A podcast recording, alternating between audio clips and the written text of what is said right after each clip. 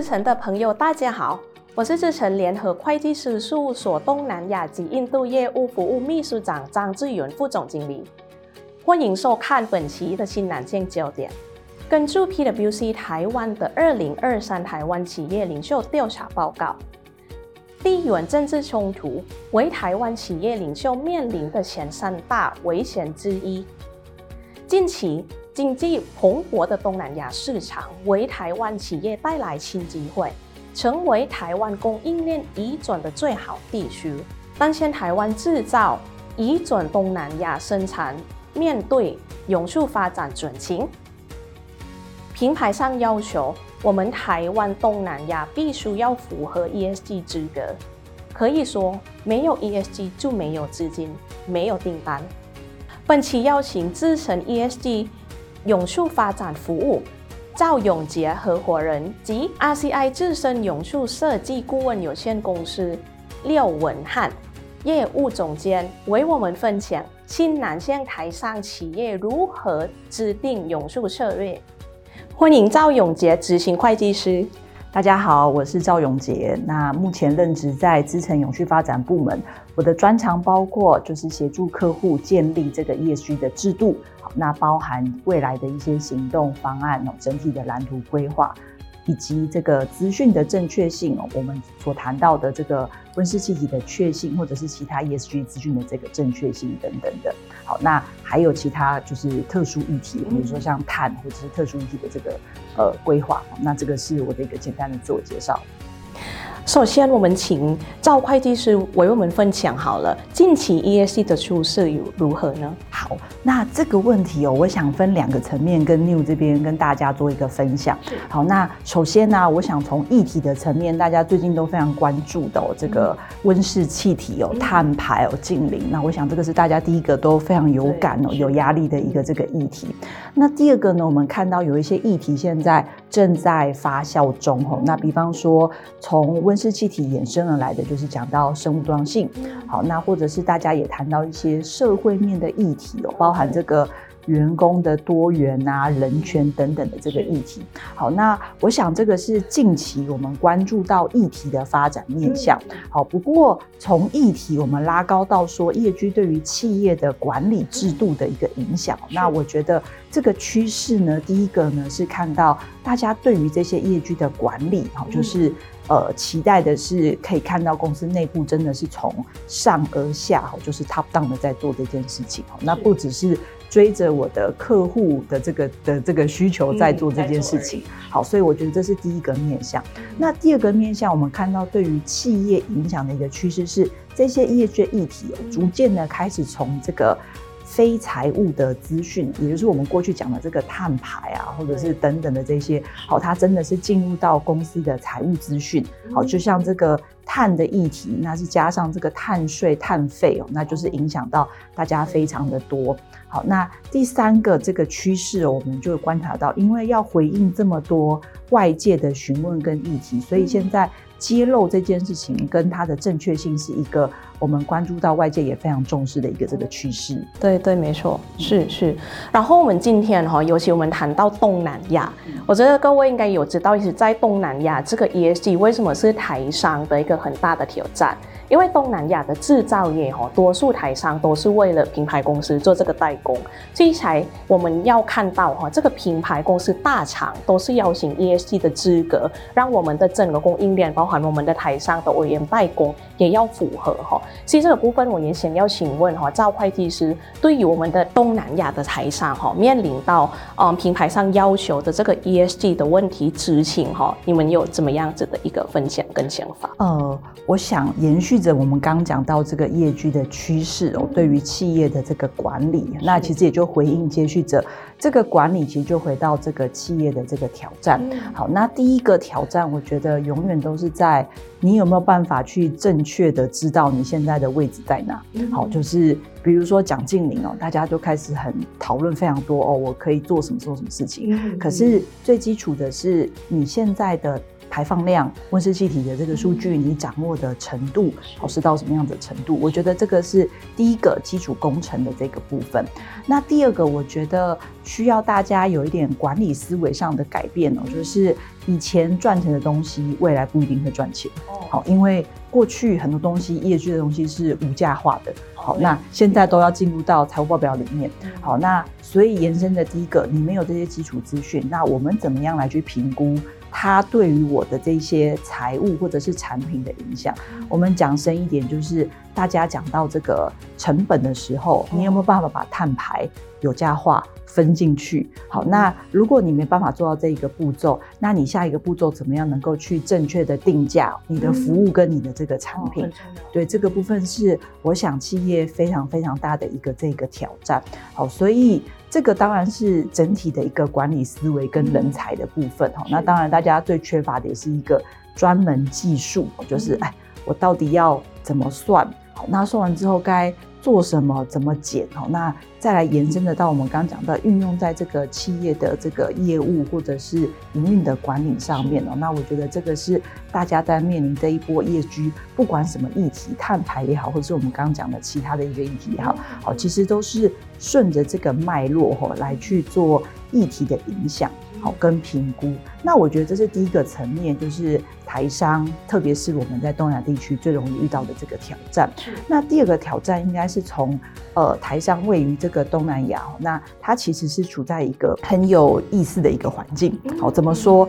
这个所在的这个东南亚的这个国家，哈，那大家现在是非常追求高度发展。好，可是呢，也必须遵守这个国际的一些公约。好，所以。可以预知到的是，在未来哈，就是它的法规变严格的速度会越来越快。好，那那这个部分，假设我们现在在规划哦，这个扩厂建厂等等的，我的这些制度，我的这些硬体设备有没有跟得上二十年后这个？国家法规变化的这个情形哦，这是一个大家要现在就要放在心上哦。当我在扩大我的盈利的时候，我就要开始预先去做这样的一个布局。那第二个，我觉得台商在东南亚要思考的一个议题哦，就是更困难的，其实在全世界做 ESG 或者是我们讲这个低碳的这个过程里面，那大家在思考这个议题的时候，应该是从一个价值链的角度，我的客户要求提出要求的时间。好，那跟我在在地的供应商能不能够搭配得上？好，那如果没有办法搭配得上，那我要怎么样在中间哈去做一个及时的一个管理？好，所以我觉得这个都是大家过往在思考的时候都很限于哦我自己，但是现在要把这个思考拉高到。价值链，我的客户、我的供应商跟我所在的营运国家，它法规变化的这个速度。好，那我想这个是一些我们观察到的实物，好，那跟一些建议分享给大家。嗯，我觉得刚刚我们的赵会计师哦分享几个重点，尤其在我们的嗯台商哈，在东南亚经营，那刚刚提到了蛮多这样子的一个。制度也好，或者这个政策也好，我觉得啦，蛮多台商也是应该要从总部的来总部的角色哈来看整体规划要怎么做。所以，我们以台商的总部来看哈，我们的 ESG 要低碳排的转型，或者这个 ESG 的解决方案，嗯，赵会计师有没有可以跟我们的嗯资深的朋友们做一个分享？没问题。好，那诚如刚刚也跟大家。呃，有报告过的一个内容，那我想就是最重要的，大家最关心的哈，外界看你跟你自己在内部推动，好，那常常企业主都会跟我们说，现在是不是要完真的？哦，那现在是一个的确是要完真的一个时间点了。好，那所以怎么样能够第一个从总部的角度，那我是能够去整合大家的资源，好，那去成立这样的一个你要叫他工作小组或者是什么也好，那我觉得第一个是。去聚焦公司的资源，好那这个是第一个步骤。那这个部分呢，其实非常重要，因为你要有一个核心的团队，能够去建构吼或者是描绘出来一个未来大家该做什么事情的行动方案。那这个其实是非常重要的哦，按部就班。我想第一个是制度面第一个一定要来做的。嗯、那第二个呢，就是又回到我们刚刚讲到的量体重的这个部分哦，嗯、就是所有的行动方案之前，你都必须知道自己的定位在哪。好、嗯，所以这些资讯能不能够被真实正确的收集跟衡量哦，那这个非常的重要。那第三个步骤才是到我们的行动方案。那现在有非常多的呃国际的共识哦，那包含这个减碳该怎么减，也有一个标准哦。那这个是不是依照大家都认可的这个标准，能够去设定我们的减碳目标，或者是我的业绩目标？那这其实是。非常关键，好，那也是我如果今天用了这个大家都认可的目标，哈，那跟利害关系人，不管是银行或者是客户，好，那其实是站在同一个频道上面，或同一个这个同又使用同一个语言呢，那再去做回应跟这个沟通的，哈，所以我想第这个目标是不用国际的一个标准，那。以碳来说，我们就是这个国际间现在就是这个科学基础减碳目标等等的。好，那这个都是呃，我们建议大家要规划在未来大家的这个解决方案之一。那第三个面向，我觉得是更重要的，就是我们都花了时间，好，做了前置的作业，好，那也正确的衡量，但是有没有能够去好好的对外沟通？好，那。不一定要透过永续报告书，但永续报告书它的确是一个现在最普遍被使用的。好，不过呃，除了永续报告书，那在公司，比如说你的产品、你的服务，你在对外沟通的时候，能不能够去阐述你对这个业绩的贡献到底是在哪个地方？好，所以我觉得从前面的制度，那再到中间资讯的这个衡量。那特定的议题的目标的设定，再到我们讲的最后一路，就是你怎么样跟外界去沟通你的所有的业绩的这个作为跟成效。好，那我想这个是一连串的哦，这个相关的公司要来去思考的一些业绩的解决方案，应该要来从总部的角度去做一个完整的一个规划。嗯，今天感谢我们的赵会计师有跟我们分享这个 ESG 东南亚台上的议题。好的，谢谢各位。谢谢赵永杰会计师的分享。接下来，我们来讨论一下，在企业在东南亚建厂的过程中，如何实践绿建筑、净零碳排之永续目标。欢迎 RCI 自身永续设计顾问有限公司廖总监，欢迎 John。Hi 你好。Hi John，你好。Hi 各位大家好，我是 RCI 资深永续设计顾问的业务总监 John。呃，很高兴今天可以来到智伸的新南向焦点频道。John，我们普通都认为啦，如果台商要建厂，然后呢要有这个绿建筑的时候，他们会觉得有很大的额外成本啦。所以可能我觉得你是否从你的专业跟我们的资深朋友们分享一下，在绿建筑的重要性是什么？哦，没问题啊。呃，其实我相信，在现在 ESG 的浪潮下面，然后呃，国际又开始越来越要求，呃，他们的 supply chain 要做绿建筑。那我相信很多的呃投资者或者很多的老板们，他们也都在想说，绿建筑到底是什么？那我对我来说，绿建筑在台湾这边，相对我们在台湾有在经营工厂的，应该都很清楚。台湾绿建筑啊，然后低碳建筑啊，然后那我们到了国际的时候，我们脱离到台湾我们这个母体，我们要到东南亚那边去打拼的时候，那我们这边用什么样子的绿建筑才会比较适合呢？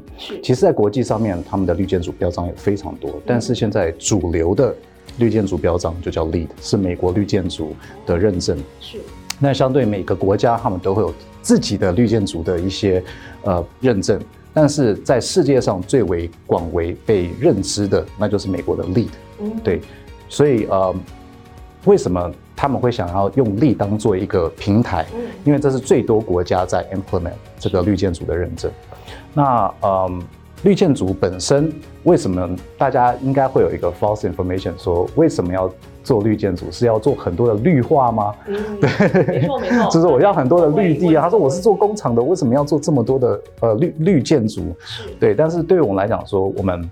绿建筑其实我们还有另外一个名称叫做高性能建筑。嗯，对，它不只是绿，我们所谓的绿就是说它是一个低碳建筑，然后它是高性能在做做维运的。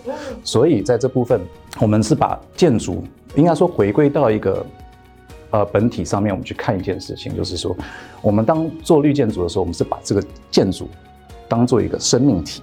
嗯嗯，对，它就像一个绿色的植物一样，它是有生命的。那我们如何让这个生命体它可以永续维持去运作，在高性能的状态下面去做这样子的规划？所以我们到最后才会叫它绿建筑。清楚。是。那大家都会说，哎，为什么呃我们在做绿建筑听起来就好像很贵？对，都觉得成本很高，很高，要投入很多。那我觉得说，那是因为我们在一开始在投入的时候，我们的阶段。要分清楚，对，所以我们在呃绿建筑在执行的时候，其实我们在做这部分，我们就是绿建筑，它就等于一件事情叫 best design，optimizing design，就是我们如何有效去量化我们这个建筑物最高的效能。是。那要从什么时候开始？就像如果我们在做人生规划的时候，我们一定要从头开始做，对不对？所以如果我们在一开始的时候就把这个绿建筑、高效能建筑的 concept 跟概念。导入进去我们的规划案里面的时候，其实相对我们需要投入的成本，没有想象中的这么的高，而是说我们在一开始的规划就规划好了，那我们的我们的费用就不会那么的多。是，刚你有提到在这个认证的部分，我觉得蛮多我们的资深朋友们啦，应该会有一个疑问，那如果我要取得刚讲到认证，来是过程中有哪些挑战？你可以跟我们分享一下吗？OK。嗯，像绿建筑，我们在一开始的时候，主要就是说，我们遇通通常遇到普遍的问题，就是当我们收到呃客户的需求的时候，他已经说，哎，我们已经要准备开工了，嗯，我们要发营造，或者说我们已经准备那个营造那个 project 已经在执行了，我要做绿建筑认证，这个时候我们就会说，哇，那我们要协助你去规划的。时候，那时间点已经过了，所以等于我们要从头去帮你去看你的设计是不是有达到绿建筑的要求，所以我才说我们做绿建筑应该是我们回到最前面，在一开始我们的建筑，我们在规划的时候规划好，对，我们就先跟建筑师配合，站在业主的角度上面，如何去把这个建筑物去做规划，然后搭配建筑师、机电技师、空调技师，然后我们去把。这个整体的效能做到最好，然后最主要的是什么？我们要让这个整个过程非常的透明化，让业主知道说我在投资这个项目的时候，我从头开始知道我的建筑外体，然后到我的维运，我的机电效能是什么？是，对，然后到之后我营运的时候，我预计可以产生的呃用的电，然后里面的环境品质好不好？对，因为这次是呃到最后我们的结果论是什么？因为业主这边他可以。到最后拿到了这个认证之后，他可以拿去做很多的使用。就除了就是说，因为现在在我们的市面上面要求，就是说我们在 supply chain 里面，由上游那边或者品牌那边要求我们一定要做这个。是。对，那我相信那是在市场的竞争下面。另外就是说，在我们在维运的过程，我如何有效的、很清楚的知道我整个工厂它的营运过程。然后到之后，我们接下来还要做碳盘查，所以如果我们有做到一个绿建筑的时候，我们的整体维运状态是会非常的透明。嗯，所以我们在碳盘的部分也会非常的清楚。然后因为我们有做到绿建筑，相对我们在规划的时候，我们室内的空气品质、环境这些全部都会是相对比较好的。嗯，非常就是我们可以提供一个更好的环境给我们的员工。然后当然就是说一个开心的，嗯，跟安全健康的。环境，员工在这里面会觉得更安全。我觉得这也是一个企业给他自己员工的一个承诺。嗯，我觉得刚刚 John 分享给我们了，我们都比较更了解了。其实有蛮多，我觉得原来的讯息对这个绿建筑大家都误解了，比如说成本等等啦。然后包含我们刚讲到一些认证的部分，也有大概的一些概念让大家知道了。我觉得接下来可能大部分的人会要知道了，以嗯。自身 RCI 的服务有没有哪一个部分比较偏向我们的完整的解决方案，可以分享给我们的嗯资深的朋友们知道一下？OK，没有问题。嗯，我们自身 RCI，RCI 就是简称 Residential Commercial Industrial。那嗯，代表说我们的服务是横跨了这三大行业，包括。呃，旅馆啊，公共工程啊，这些我们全部都有在做，因为其实是我们相信，我们如何可以提供一个更完整、更健康、更低碳的环境，去给我们所有的客户。我们的所有客户相对他们影响的就是这整个地球。那我们现在呃，随着呃国际他们的要求越来越高，就是说我们全球暖化的状态，其实我们觉得每一个人都要贡献一份心力在这个地球上面。那我们 RCEI 也是觉得说，在这个过去的十年，然后我们一直很努力的去致力于协助我们的客户做呃绿建筑规划，主要也是为了希望能到节能跟减碳，然后往永续这条道路上面持续的进行。那我们也很开心，就是说大家国际上面开始越来越注重这个议题。那呃，我们主要的几个营运的项目就是包含了呃我们的认证，所有的绿建筑认证啊、永续认证，我们都有在协助我们的客户执行。然后再就是说，我们有在规划我们的那个性能验证，就是当我们的所有的认证做完之后，在进行的过程，我们会去协助客户做性能上面的验证，确定说我们的设计跟我们实际上的营运是符合的。然后再就是做监控，因为在监控的服务上面，就是说很多的认证，他们持续拿到认证了之后，他们还是需要说知道说你要持续的去把这些资讯。上传去给到他们的平台里面，知道说你我们这个专案是有维持在很好的 performance 上面，所以这就是我们呃主要的服务。最后一个，我们大家就是也也是最重要的，就是说我们还有在做很多其他像活动类啊、永续活动啊什么相相关延伸的一些服务。对，这是我们主要的四项服务。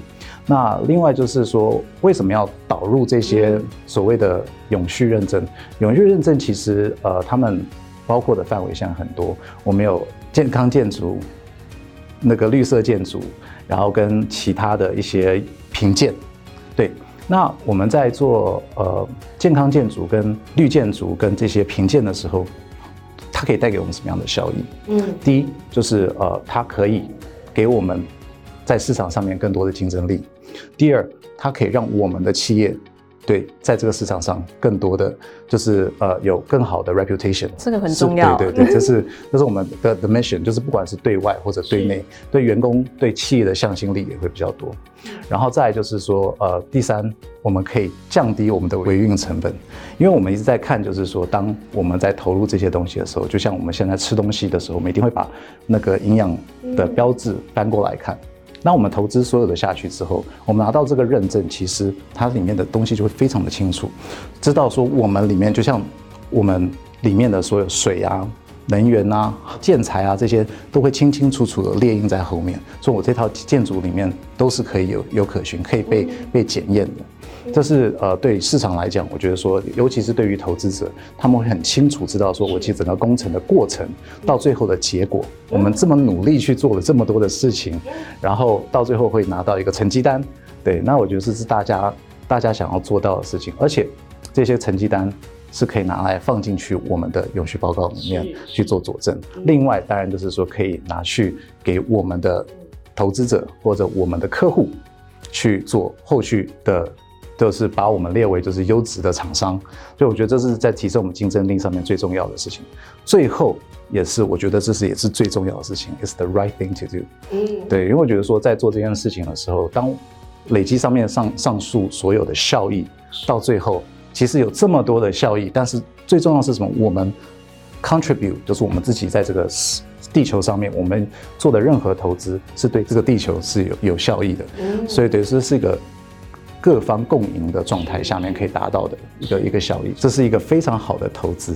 对，我觉得今天很感谢 John 的分享了。我觉得今天各位可能会得到很重要的讯息，尤其对于我们刚讲到绿建筑有跟我们的企业有这么样子的重要性。如果我们嗯，资诚各位朋友们来有很多的问题想要询问的话，都很欢迎跟我们资诚或者 John 在资深的 RCI 再做聊聊。以上是本期对于东南亚台商永续策略的相关资讯分享。资诚新南向服务团队是一群有当地服务经验的专业顾问组成，提供在地化的服务。欢迎大家上资诚官网取得更多资讯。谢谢大家。